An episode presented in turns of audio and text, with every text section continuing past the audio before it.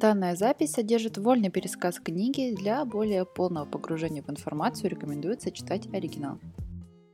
Ну, поехали. С самого начала романа нас сразу же кидают в гущу событий. А чего ждать-то? 1865 год. Санкт-Петербург, лето. Тут же сразу появляется главный герой Родион Раскольников. Представляй, худощавый такой паренек, 23 года ему. Сам он, конечно, симпатичный, глаза у него такие темные, глубокие, но ты знаешь, так он плохо выглядит, весь неопрятный, такой помятый, людей сторонится, живет в малюсенькой комнатушечке, вот, вот, вот в такой вот комнатушечке, больше на шкаф похожий, чем на комнату. Денег у него нету, из-за этого даже пришлось учебу ему бросить. Он до этого на юриста учился. В общем, физически и морально подавленный парняга. Вот такой вот наш главный герой. И тут же в самом начале романа идет речь о каком-то деле, которое замышляет роде, в который сам еще до конца не может поверить.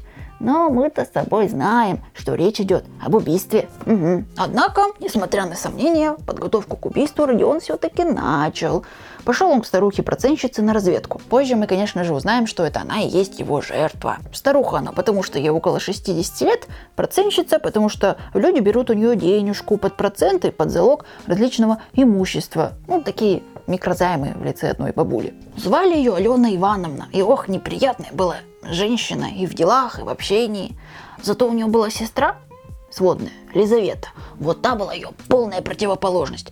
Она такая вся мягкая, покладистая, ей 35 лет было, и вот она на эту старуху пахала вообще просто и день, и ночь. Все деньги ей отдавала, а та ее била, колотила ее. А Лизавета даже ей вот слова не скажет, и все подчинялась, а та ей помыкала и помыкала. Ну, давай вернемся к Родиону.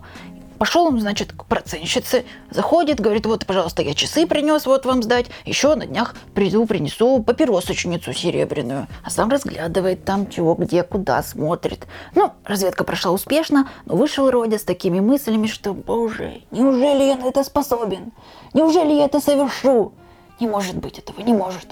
И решил как-то отвлечься и сходить в распивочную. Распивочная, Семен, ну это где выпивают люди, Прибухивают, можно и так сказать, да. Так можно сказать. Но не будем так говорить. Зачем? Распивочная. А там, распивочной, у него случилось очень любопытное знакомство с Семеном Захаровичем Мармеладовым. В общем, это бывший чиновник, который спился. Конкретно прямо очень любит выпить дядька. Ну и пофилософствовать между делом. И вот сидели они, и как, давай за жизнь разговаривать. Мармеладов ему рассказывает. Вот, жена у меня Катерина Ивановна, милейшая, образованная женщина, Трое детей у нее. И знаешь, пришлось за меня выйти замуж. От безысходности же просто пойти некуда было. Родион говорит, а что случилось-то? Ну, Мармеладов давай ему всю свою жизнь и рассказывать. Говорит, жена моя, значит, была, между прочим, выпускница благородного института. Но влюбилась очень сильно и сбежала из семьи со своим первым мужем. Ох, а муж-то взял, все проиграл в карты и умер. А жена осталась одна с тремя детьми. А что делать? Детей растить надо, денег вообще нету. И тут я вроде как подвернулся. А я тогда еще работал, тоже вдовцом был. Сонечка, дочка моя, подрастала. Ну и думаю, возьму ее жены, все-таки как-то помочь надо женщине. А она не хотела, вот прямо вот, вот прям через себя переступила. Пошла за меня замуж, думает, хоть как-то детей поднимем. А я на тебе пью постоянно. Представляешь? Я не работаю уж, и все деньги из дома пропиваю. И бросить пытался, не получается, никак не получается. Жалко, жалко, конечно, ее. А с дочкой этого нового знакомого Родиона дела-то еще похлеще. Ой, в такую ситуацию попала деваха. В общем, слушай, Сонечке на тот момент было 18 лет, около того. И Батяня у нее не работает. Все деньги из дома пропивать, даже чулки жены умудрился пропить, представляешь? Ну и все. А мачеха-то ее, жена отца, водится с детьми, но видно, что болеет, плохо ей, нехорошо. Дома постоянные скандалы, денег нету. И вот как-то однажды Екатерина Ивановна на эмоциях кричит Соне, да тебе вообще нечего беречь. Что по контексту означало, что иди-ка ты, пожалуйста, работай на панель, денежку зарабатывай, других вариантов у нас нету. Ну и ты представляешь, Соня-то пошла? Пошла, взяла желтый билет, Стала девушкой с низкой социальной ответственностью. Начала торговать телом. В общем, много есть синонимов, которые мы будем использовать, чтобы не произносить слово «проститутка». И ведь сделала это Соня, переступив свою гордость, переступив свою честь и чисто из благих побуждений. Не потому, что ей кто-то там что-то сказал, не из-за упреков, не из-за чего, а просто, чтобы семье своей помочь. Хотя вот ты задумайся, Катерина Ивановна с детьми, они же ей не родные даже вообще, казалось бы, чужие люди. Но, тем не менее. А Мармеладов-то старший, он как пил, так и продолжал пить. И даже деньги у Сонечки на это брал.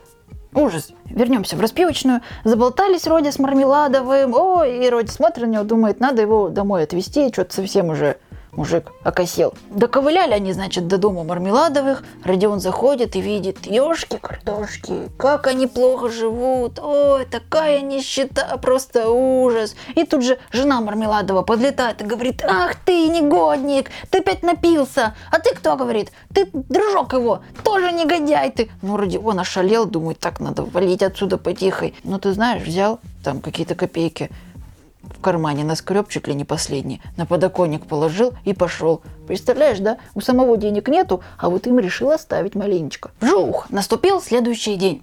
Приносит Родиону, значит, письмо от его матери. И там тоже без грустных историй не обошлось.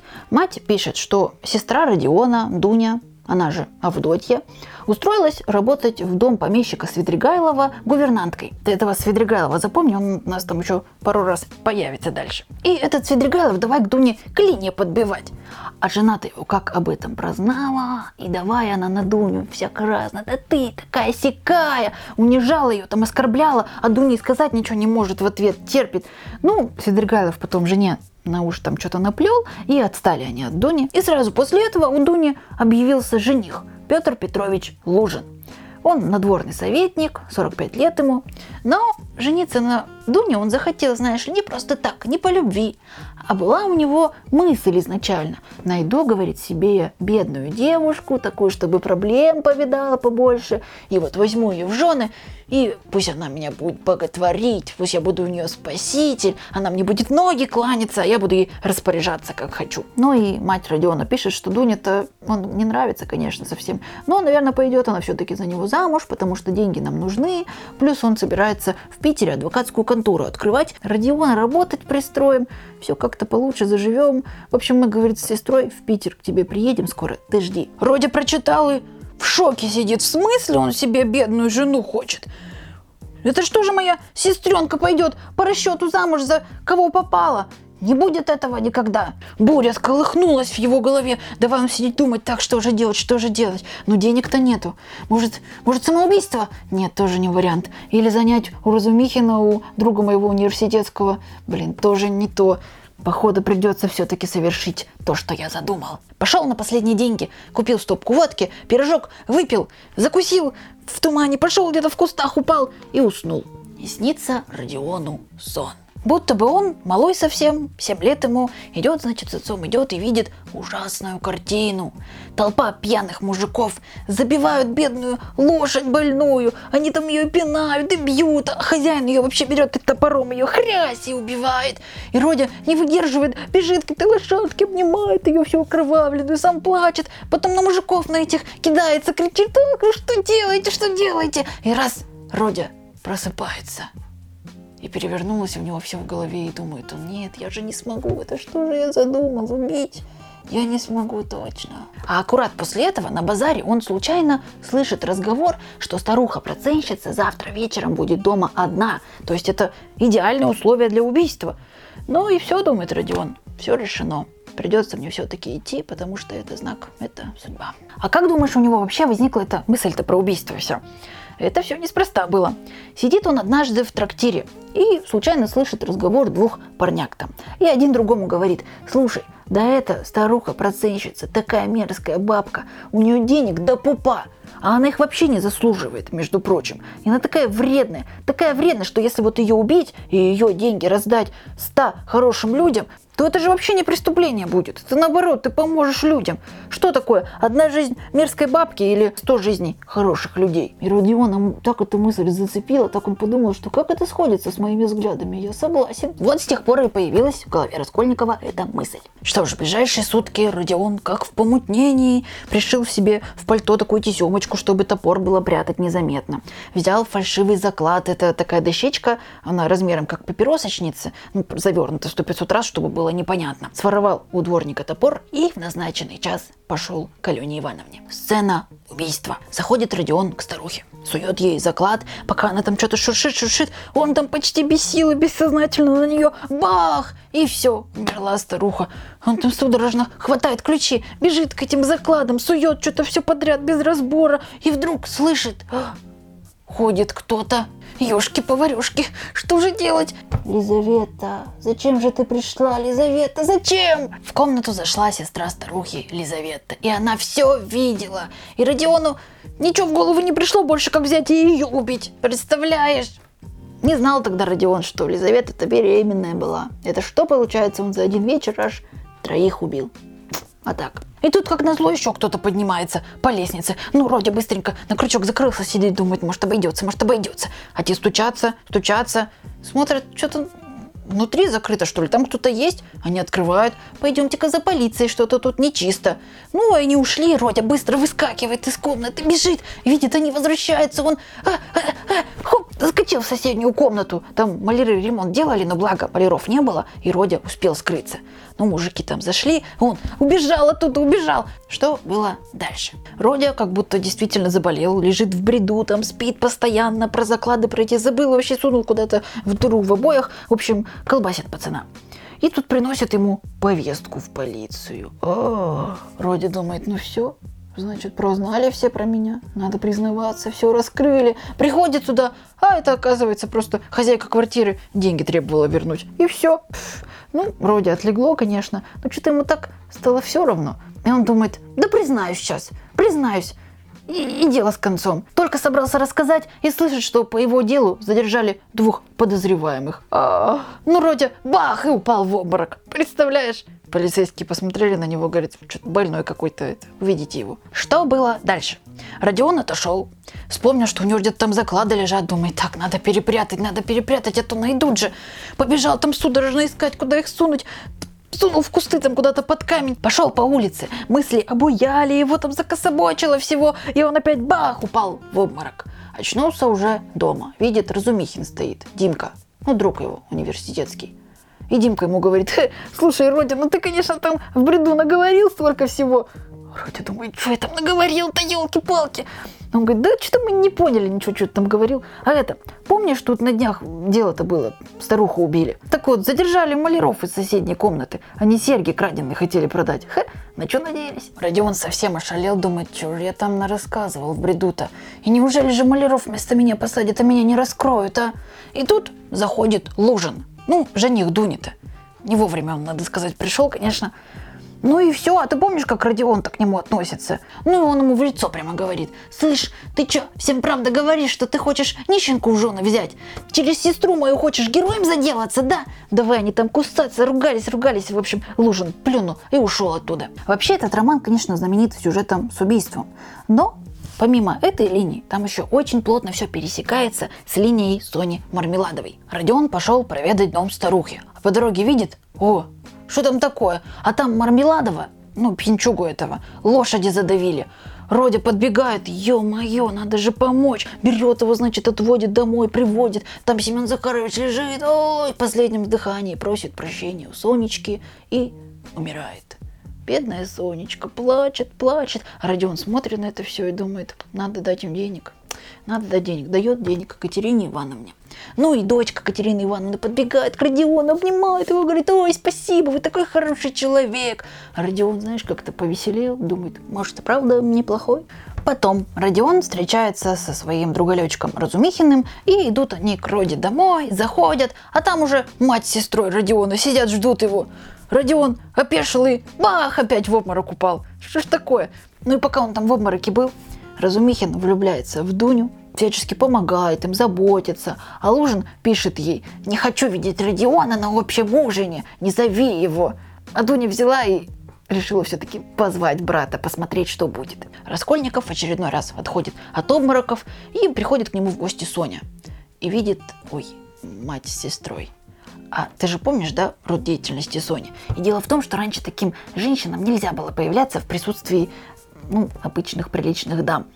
И Соня как-то засмущалась, а Родион специально ее берет и знакомит с мамой, сестрой. Мать возмущена, мол, что это такое, мы все видим, знаем, что это за дама. А Дуня, она все поняла. И она такая берет и кланяется Соне. Представляешь, по-серьезки прям берет и кланяется. Соня, конечно, не ожидала такого поворота. И после всех этих знакомств пошла, значит, Соня домой, а за ней поплелся какой-то дядька и расположился там в соседних комнатах. Ну, я тебе сразу скажу, что дядька этот это Аркадий Иванович Свидригайлов, ну, помнишь, у которого Дуня работала и который развратный этот прихвостень. Родион же встречается со следователем Порфирием Петровичем. И начинается у них какое-то ментальное перетягивание каната. Порфирий Петрович догадывается, что это Родион убийца. А Родион догадывается, что тот догадывается. Ну и Порфирий сразу с козырей говорит, Родя, я вот тут недавно прочитал статью которую ты написал. Значит, ты считаешь, что люди делятся на два типа. Серая масса там вот это вот обычная и великие творцы двигатели прогресса. И что вторым, значит, можно совершать все что угодно, даже убивать безнаказанно. Правда? Родя говорит, а что там, опубликовали что ли мою статью? Я даже не знал. Ну да, было такое, было, а что? А Порфирия ему, а не считаешь ли ты себя таким человеком, которому дозволено убивать, а? Родион выдавил из себя – не сказал бы. И ушел. Эх, страсти накаляются. Родион продолжает плескаться в своих суетливых рассуждениях. И он ведь и правда считал себя таким Наполеоном. Но потом понял, что ведь на самом деле вот эти вот великие творцы, по его мнению, они на самом деле бы и глазом не моргнули, убили бы старуху и даже не сомневались. А я же, говорит, вот как сомневался, мешкался и до, и после, и сейчас, как будто бы жалею. Значит, я все-таки вошь эстетическая. Хоть, конечно, и ничтожный, но зато вот цель у меня есть. Подыщ, сцена меняется. К Раскольниковым приходит Свидригайлов. Это тот, у которого Дуня работала и который за Соней следил.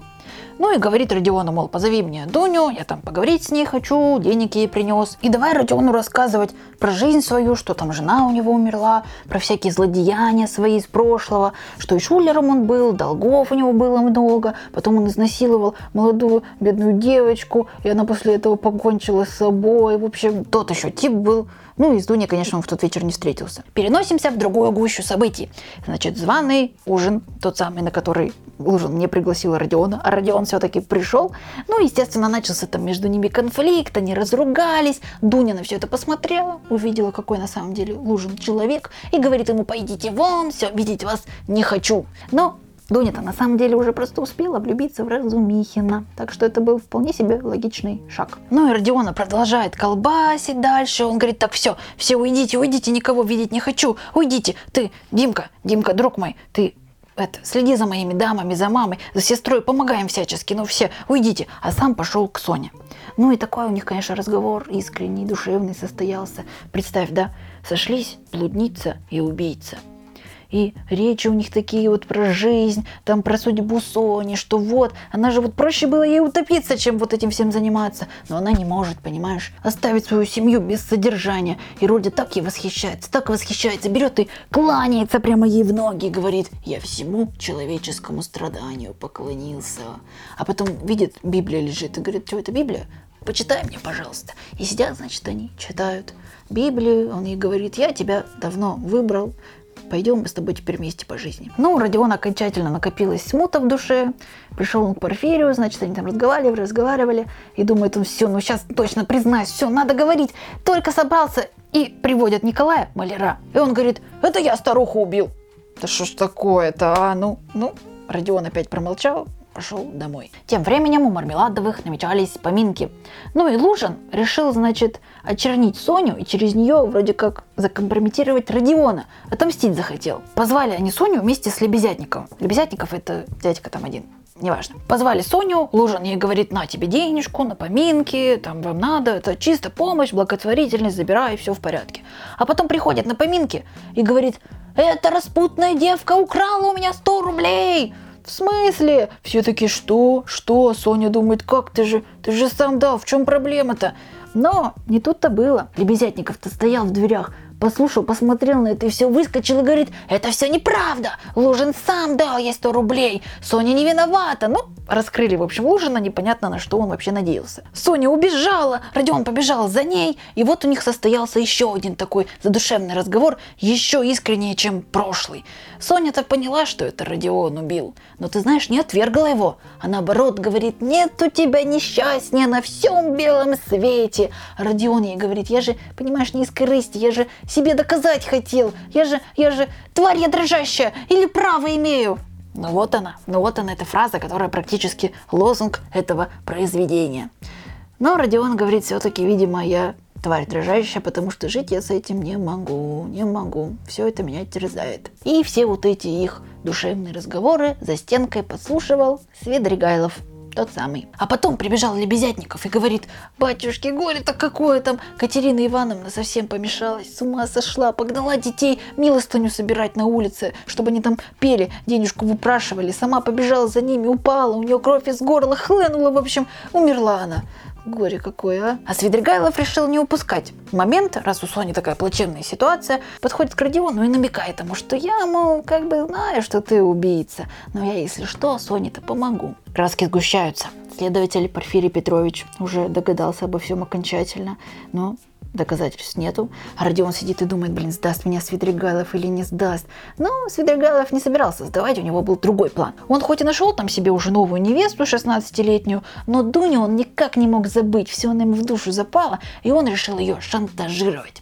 Пишет Свидригайлов Дуне письмо рассказывает ей, что значит, мол, брат твой убийца, так и так, и либо ты моя, либо я иду все и рассказываю следователю. Вот негодяй, а вот прохиндей. И представь, ночью Дуня сама к нему приходит. Ну, он там хвост распушил, а она берет и достает револьвер. И стреляет в него, бах, промазала. Бах, осечка. Ну, стрелять-то вообще-то тоже надо уметь, ага. Ну, она бросает этот револьвер, думает, боже, что же сейчас будет? А он ей кричит, не любишь меня? Она говорит, нет.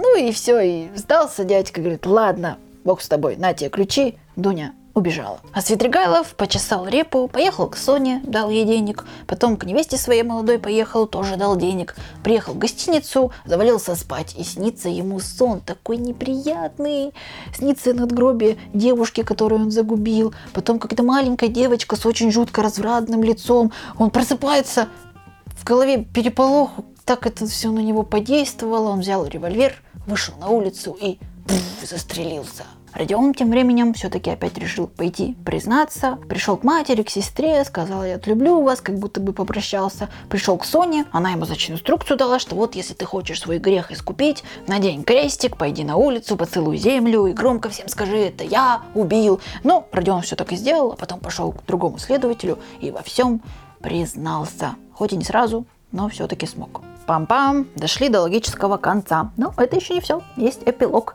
Надо же знать, как там дальше у них дела развивались. Заявку с повинной Раскольникову дали всего 8 лет каторги. И Соня, не раздумывая, поехала вместе с ним, начала зарабатывать там на жизнь шитьем и регулярно ходила, навещала Раскольникова. А знаешь, другие заключенные ее прям боготворили, говорили, что она святая, прям матушкой называли, а Родиона, наоборот, безбожником и отщепенцем, как-то они его вообще не уважали, хоть и знали, что она к нему приходит. Мать Родиона помешалась, с ума сошла и умерла. А Дуня с Разумихиным поженились и стали денежку копить, чтобы переехать в Сибирь и всем вместе там жить. И вот прошло несколько месяцев каторги, и снится Родиону сон про некие трихины – это такая болезнь, которая поразила почти всех людей. И все люди посходили с ума, начали думать, что это только они знают правду. Из-за этого начали губить и себя, и других. И есть только несколько людей, которые вот этим вредным трихинам не подвластны. Чистые, добрые, настоящие, великие люди. Такие, как Соня прямо, подумал Родион. И ты знаешь, после этого сна он так полюбил Соню еще сильнее. И при очередной встрече он упал ей на колени, давай целовать ее ноги. А она вдруг поняла, что вот, дождалась. Теперь, думает, мы будем точно вместе, и все у нас будет хорошо. Правда, осталось только пережить оставшиеся 7 лет каторги, вообще-то. Все, вот теперь точно все. Спасибо за просмотр. Пожалуйста, поделись этим видео с теми, кому оно может быть полезно. Потому что ты посмотрел Понравилось тебе, может быть, а может быть и нет. Ну, помогло тебе чем-то, а кому-то, может быть, тоже надо. Не жадничай, поделись. Спасибо за просмотр, мое почтение глубочайшее. Пока. Спасибо, что дослушали до конца. Приглашаю вас ознакомиться и с другими моими аудиозаписями. Возможно, вы найдете среди них еще что-то интересное и полезное для себя.